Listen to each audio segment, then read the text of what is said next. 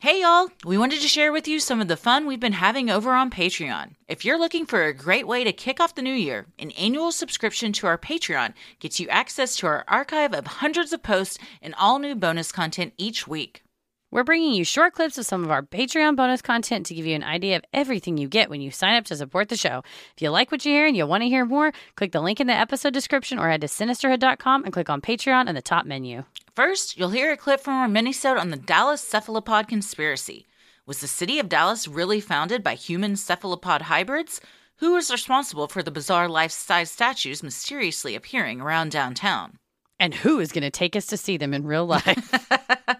Next, you're going to hear a clip from our new segment, Weddit Drama, where we cover all the wedding planning drama Reddit has to offer. This bride and groom make some pretty radical cuts to their guest list that we think earns them a spot on Asshole Island. Next, you'll hear clips from our January Q&A live stream and our live stream performance of Weddit Drama. Patreon subscribers get to watch video versions of these segments live and participate with us via the chat. In the Q&A, you're going to hear us answer a question about what cryptid we would love to focus on for a whole documentary. And then in the Weddit Drama live stream, we cover a bride's 17-point list of demands for guests of her wedding, including mandatory twerking and a ban on just sitting around all night. Also, if you watch the full thing, uh, there was a part where we were screaming because not this bride was bad, but there was another bride that was even worse. And uh, all I'm going to say is, have you lost your mind, Susan? To subscribe for full episodes and the video live streams, head to the link in the episode description or to sinisterhood.com and click Patreon on the top banner.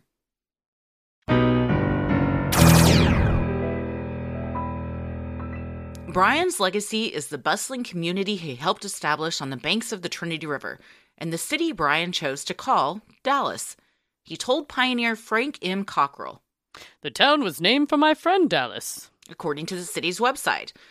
However, when it comes to nailing down exactly which friend Dallas, that remains a mystery. City archivist John H. Slate told the Dallas Morning News. Bottom line is, no one really knows. There's quite a bit of speculation, but none of it is borne out in any actual provable facts. This is probably one of the biggest conundrums in the city. No one really knows why it's called Dallas. You know, I did not know that until this. Same. I I assumed it was named after a person, and there's Yeah. like five or six candidates that they think it could. It was like a vice president, a general. There's a, multiple different ones, but then for each option, there's a reason why John Neely Bryan didn't know that person, or he mm. didn't know him at the time that it was named, or something like that. So they really can't nail it down. Maybe it was a cephalopod Now we know.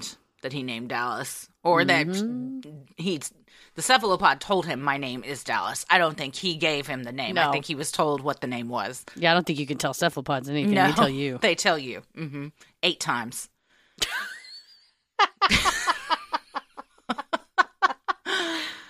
this is not the only mystery surrounding the Big D. In 2019, 178 years after Dallas was established, a peculiar statue appeared in our fair city. According to the statue's plaque, history left one attribute off the list of labels for our city's founder cephalopod. On October 28, 2019, alternative online magazine Central Track reported on a strange occurrence the statue of a creature, all silver, with a man's body wearing a suit, and the head of a cephalopod had appeared beneath the Kay Bailey Hutchins Convention Center in downtown Dallas. According to Central Track, the first resident to spot the creation was a local attorney, John Bradley. It was my birthday. That's true. Oh. I'm a cephalopod. That's why I'm scared of them. I'm scared of my true You're nature. scared of yourself. I think you need to do some digging, some soul searching. A legitimate looking silver plaque was posted at the creature's feet. The plaque gave artistic attribution to Solomon. and was titled Self portrait of John Neely Bryan. Hypothetical. 1877. Steel and beaks. a full description, riddled with typos, followed, which read Confined in his last days to an insane asylum in Austin, no one knows what final confusions the founding father of Dallas confronted before his death.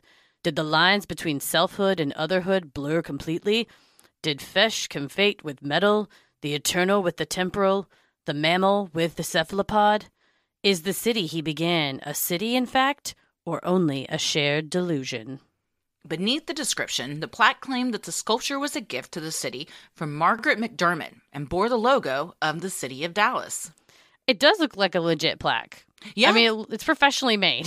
Which is why it's odd that there are typos because you would assume if it, unless they're intentional, that someone would proofread that. And I'm assuming it meant did flesh Conflate. conflate with metal. Yeah. Mhm. So two L's are missing. Yes, which does come into a possible theory uh, about all of these. And I believe Dallas did wasn't it D apostrophe L L A S? I think there was a typo in that as well. Yeah, there's typos all over. So Which would again maybe point to the two L's, like try and highlight the two L's. why? The installation didn't stay up for long. Just three days after Central Track reported on its existence, the cephalopodian creature was removed. It was taken into storage by the City of Dallas's Office of Arts and Culture, according to WFAA News. Yes, if you or someone you love works at City of Dallas Office of Arts and Culture, call us. We want to see the sculptures. we gotta see these things. And like Kay Bailey Hutchison Convention Center, there was a whole thing in D Magazine recently about how they just want to like explode it and rebuild something because it Mhm. needs so much work. But the part, the place where it was at, it's not technically underground, but it is covered, so it's kind of dark and shadowy down there. So it makes sense that I mean, if you're just jump like if you hopped off a train and you were just getting off the train and walking to work, you might not even notice it because it wasn't really out in the middle of anything. So that's how it lasted for three days. That's what, but I don't understand why it was taken down. Uh, What do- what do Unauthorized, I guess. fear? What is what's going on here? What are they covering up? I guess. Do you, I guess you have to have a permit to install like an art yeah, probably. something, Yeah, I don't think they just let you do it. or you put it in that little in downtown Dallas where it's the free speech square on the corner. Yes. You just go and put it there. Then I dare you to take it down. then it's your you're infringing on our constitutional right to put up mm-hmm. cephalopod sculptures. Central Track's founder, journalist Pete Freedman, was particularly interested in the statue's existence.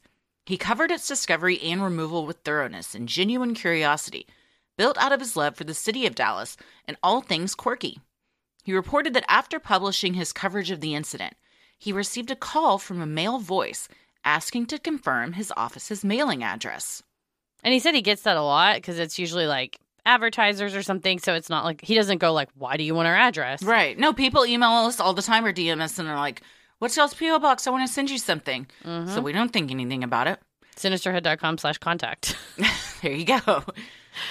A few days later, Freedman received what he described as A 10 inch ceramic humanoid statue boasting a large head with intricate features, carefully shaped hands and limbs, and metallic feet.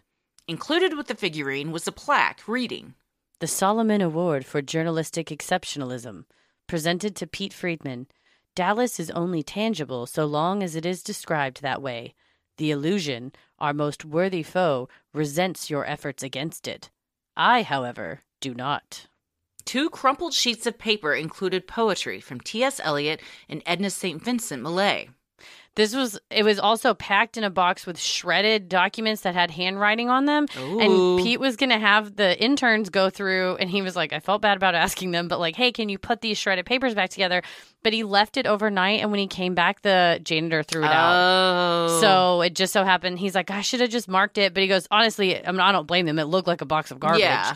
But lost also forever. could have been inside those one of those job. interns may have gone up there and gotten wind that they were about to have to do that and tossed it. but that would be kind of fun as an intern. I don't know. It'd be fun for like maybe a few hours, and then you're like, oh my god, when you start to realize like this is just shredded. uh, yeah, this is just like the the Nonsense. the what is our newspaper called? Dallas Morning News. Dallas Morning News. My God. Oh, it's been a long couple weeks. Yikes. Freedman was dogged by curiosity. Who was Solomon? He looked into the attorney who first spotted the statue, but ruled him out. A busy attorney with a family would have no time to craft and place a full scale statue. Then Freedman received a tip that someone possibly knew the statue's true creator. When pressed for an identification, the source told Freedman, Maybe it's good for our sweet city to have its own myths. I feel like I know a very busy attorney that has a lot going on and would still have time to craft and place a full scale statue if they wanted to. You're talking about Jim Adler, the Texas Yes, Hammer. yes, I am. the Law Hawk.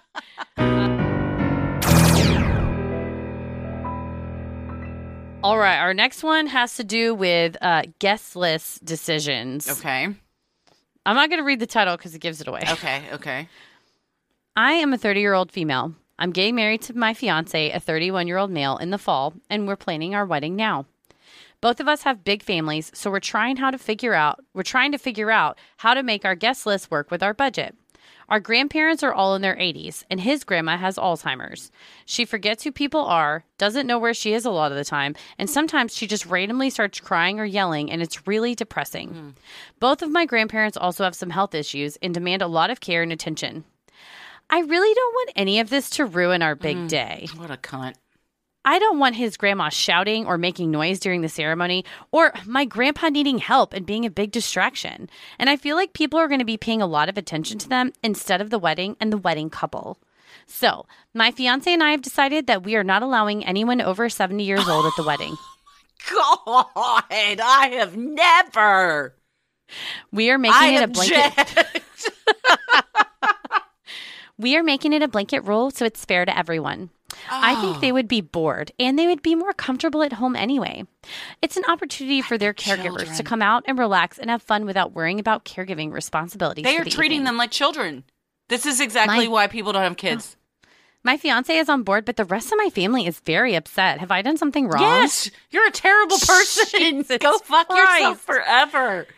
I would. Oh God. First of all, they're they're grown-ups. I'll say the grandmother with Alzheimer's, that's a struggle because it it that's changing It is, sure, locations can be struggling. it might be can stressful, for her. I, yeah, Yeah. that's true. And if she has Yeah. to travel, it might be stressful. Mhm. But also, I think people really disregard.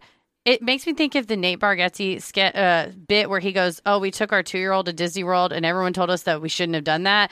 No, we didn't ask anybody. They were just really happy to tell us that that it Mhm. was a huge waste of money because she's not going to remember anything. Sorry, I like to see her happy because she Mhm. thinks Minnie Mouse is real. Mhm. I think, I think that it, the you make people who maybe won't remember it later on, whether it's a baby or a person with a traumatic brain injury or a person with a dementia or some type of degenerative uh, brain illness.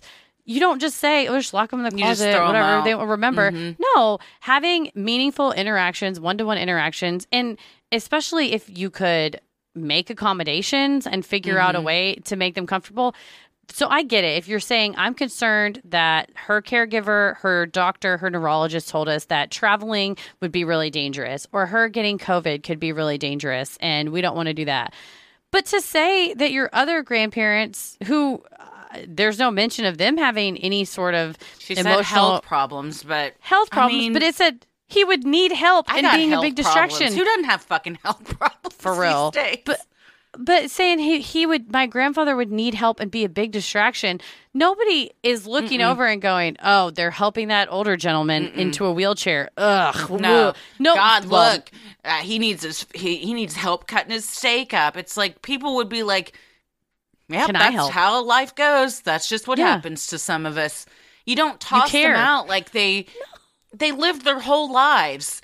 And now, like, and and have probably done so much for you over the course of your lives, and then on like the biggest day of your life, you're gonna be like, "Sorry, you're too old to come." That is monstrous. Yeah, it's not the same thing as saying, you know, like I said, if the caregiver or the neurologist said, hey, we really don't think, or the same with the grandfather, if his caregiver said, thank you so much for inviting him, he would love to be there. Unfortunately, it's a really big struggle for him to sit down in, uh, you know, on, like a Chiavari chair or something. It's not going to be comfortable for him. But let them make that decision and, and, and consult him.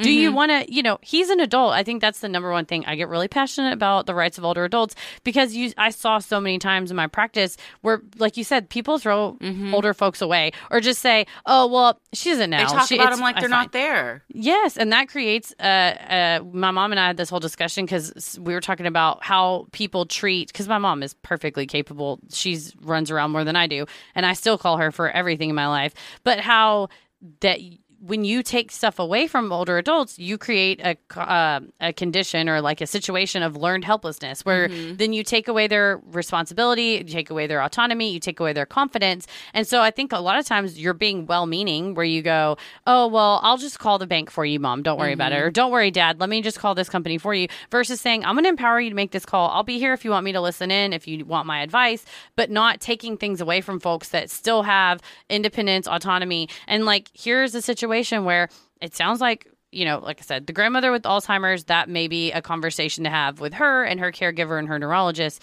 But for the grandparents that sound like they have the capacity to decide, yes, I would like to go, no, I would not like to go, that's like so fucked up to mm-hmm. say it would be distracting to have a bunch of olds there. It sounds like they threw them in to make the Alzheimer grandma not stand out as much. Like it's oh, not oh, as far like as their like Yeah. we're just not inviting her because she has Alzheimer's. They're like putting this rule in of like, no, it's just all people over 70 and she happens to fall into that category. one seventy is not that That's old. not that old. Not My at mom all. is 69 right now. What Yeah, is she my not? mom is and she's up she's fit 70. as a fiddle. Yeah. She uh, there it's what I don't get is to say, "Oh, well 70, they really can't handle it." So, No. Uncle Jerry is 80 and he was on his back underneath a car trying to fix an oil leak on you Christmas. Eve. And Paris was like my cousin Eric and Paris were like holding flashlights and I'm like, "You let him crawl into the car?" And they were like, "He insisted." And he was mm-hmm. like, "I'll tell you what the problem is." And like he He's 80. Yeah. And he t- completely could still diagnose, you know, not diagnose, but um, assess this car situation. So you can't go, no, no, go sit down in your easy chair and be It's quiet so and belittling and mush. dehumanizing. It's that's exactly perfectly said. Perfectly I said. hate this bride. She's yeah. a bitch. And even for the the grandma that has Alzheimer's and issues. So if if her caregiver says, "No, I think we could make it work," you know, and and she's lucid enough to or maybe she's not even, but you you let her be there because it's a sign of respect. And then yes. if during the the ceremony or reception or whatever something comes up that she needs help the caregiver is there to remove her from the situation and, and and go help you know what i mean but like you shouldn't be I, I alzheimer's and dementia that's something that just like hits different for me. It's so sad. And to isolate someone and like punish them because something completely out of their control that no one would ever want to happen to you or your family happened that you're then punished and you're like not allowed to come to places that's horrible.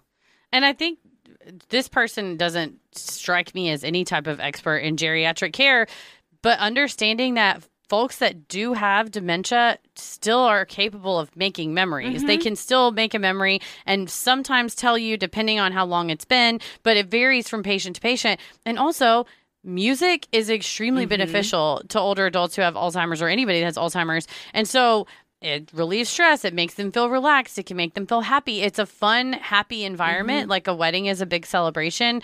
And I cannot fathom s- setting an age limit, much less saying your illness is an inconvenience to me. I appreciate the fact that we would literally not be here but for you. Like without the grandparents, Right. your parents don't exist, you don't exist, poof, you're gone. Mm-hmm. So to to spit in the face of that, but on top of that, to be like, well, it's just because they're old and kind of a pain in the ass. Monster. The fact that she's like, my fiance is on board, you deserve each other. Yeah. You're assholes. Go elope Yeah. somewhere and go have your Go wedding alone. it with i don't know on In asshole hell. island yeah wherever asshole island. it's just an island shaped like a big butthole and in the middle is just a bottomless pit Okay. What cryptid would you choose if you were asked to make a podcast or a documentary about just one of them? Oops. Um, in which you'd interview the fans and travel on site to do your own search. I like this. Lilius B.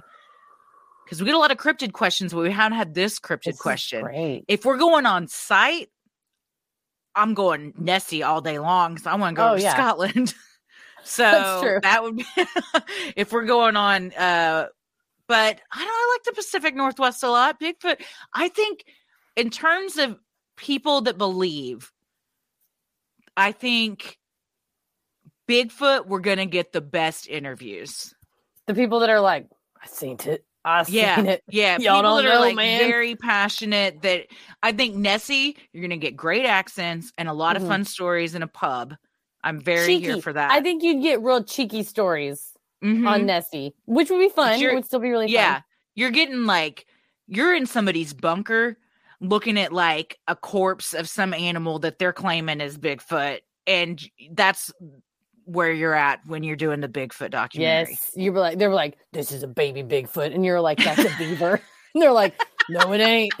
like, "I see the like tail. i'm pretty sure it is. also please unlock the door yeah i, I think uh it's whatever it vibe we're trying we're trying to go for it mm, but yeah i think i think mothman would be cheeky i think the one where you're gonna get legit believers down and dirty believers is Bigfoot. I think so. I yeah, probably I probably do that because I like Scotland sounds great. I would love to go there. It's a bucket list. But I love Mhm. talking to sincere, bizarre Mhm. people. And not in like I just love it. I love sincerity. I love just I would love that for someone to just If be like, I "Yeah, had not been so high when we went to that Bigfoot museum in Portland, I would have talked to the owner because he was there, but I could not do that at that time.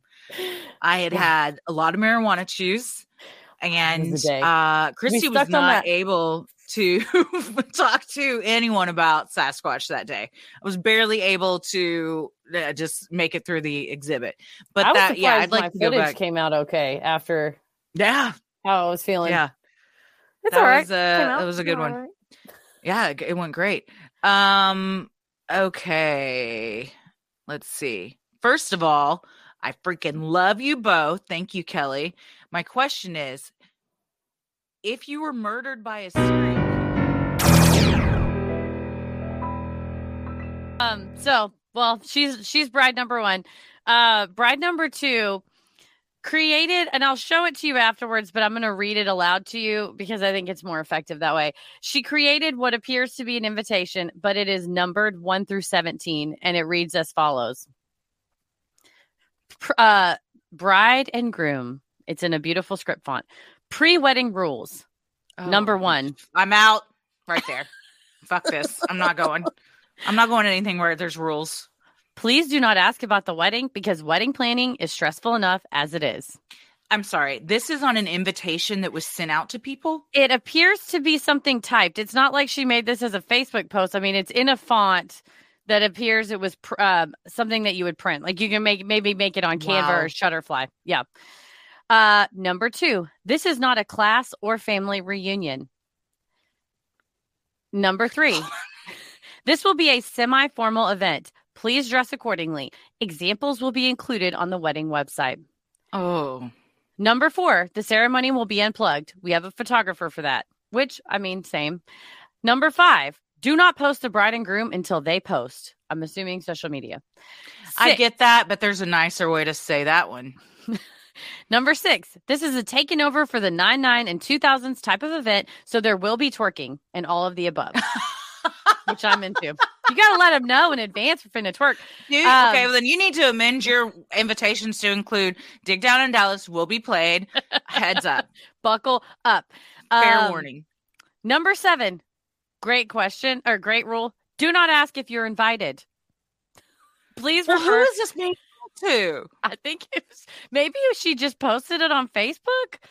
Is this like a next door post? Is she just is this like it is going a up on screenshot from pa- Facebook, but again, she made it into an image. Like this was typed. Uh, Yeah, like, she didn't want it to be font. tacky, Heather. That's true. You got to Yeah. be classy when you're making the rules. Mhm. Um, please refer to number two, which is this is not a class or family reunion. Number eight, the two individuals getting married are bride and groom, so we are doing everything our way. Wow. Number nine, if you're trying to attend to spectate and sit down all night, this is not the event to do so. Get your ass up. she didn't put that. Because you got you better be twerking. you got to. If you can't twerk, stay home. Tommy said number eight. Remember, this is the first time I've been in charge of anything. uh, no, this bitch is in charge of everything in, In her, her life. whole and life. She lets everybody know it. Number 10, there will be an open bar. If you cannot handle your liquor or if you cause a ruckus, you will be removed promptly. This is the worst party anyone's ever thrown. Number 11. If you do not like or support the bride and groom, then do not attend. Well, why would you invite somebody that you didn't think supported you? this I'm so confused. She's getting loose with invites. Number 12. If you know you're not going to drink, dance, or have fun and enjoy the evening, please refer to number 7, 9, 10, and 11. 7 What were those? is don't ask if you're invited. 9, spectator. 10, open bar. 11, if you don't like us, don't attend. God I don't know damn. what those have to do with drinking. With I think whatever. she's saying unless you're ready to twerk, Twerk. and get drunk, don't show up. Uh, number 13. This is a day to celebrate bride and groom and our union. We only want people who love, celebrate, support, and uplift us. Again, That's a redundant. You've already said that. You need to cut Edit. That. So you need an editor. this could have been 16 instead of 17. Uh, number 14. The DJ will not be taking requests. God damn. Number Man. 15. Do not text our parents regarding the wedding. Well, that's just. Do you have to say that? I didn't have to tell anybody not to text my mom. Why Number would anybody text her? They don't even have her number. I need to get Kathy's number. I could text her. Uh, I you can her. text her. You can email her. Uh, number 16. Please refer to number 1, 2, 8, 9, 10, and 11, and 12. I hate And- this woman. Number 17. Please note the bride said what she said. So this is, what it looks like. This is what it's someone screenshotted it from uh damn it. McKinney, get it together. Somebody screenshotted it from um yeah. I'll see if I can zoom That looks like something that would be like printed out and put at your That's what- table. That's what, I was saying. It looks like almost like a menu or something. Yeah. There, I can figure out. Someday I'll learn all these buttons. Okay, here. Yeah. Like I, like I said, it's like not where it's clearly on Facebook, but the font and everything is not Facebook font. Like she made. Why did you center that? You Why is it idiot. zooming It's out? so what are you doing? I'm trying to get it this to zoom. God, kill Oh me. my God. My whole life is just like me and technology. This month has been rough. I think she should have left aligned this because Uh, it's very hard yeah. to read with it being all centered and everything and things like wrapping around. Yeah, she uh she didn't really think about what she was doing before she did it at all. At um, I think the the Reddit so the title of that post was "I can't believe I can agree and disagree And with disagree. everything." well, because some of it, Yeah. like I said, unplug ceremony, like you said, there are nicer. Okay, I figured out how to open the yeah, there's There much are nicer, nicer- ways to say all of that. Yes, And also, the a lot so of now- it you don't need to say.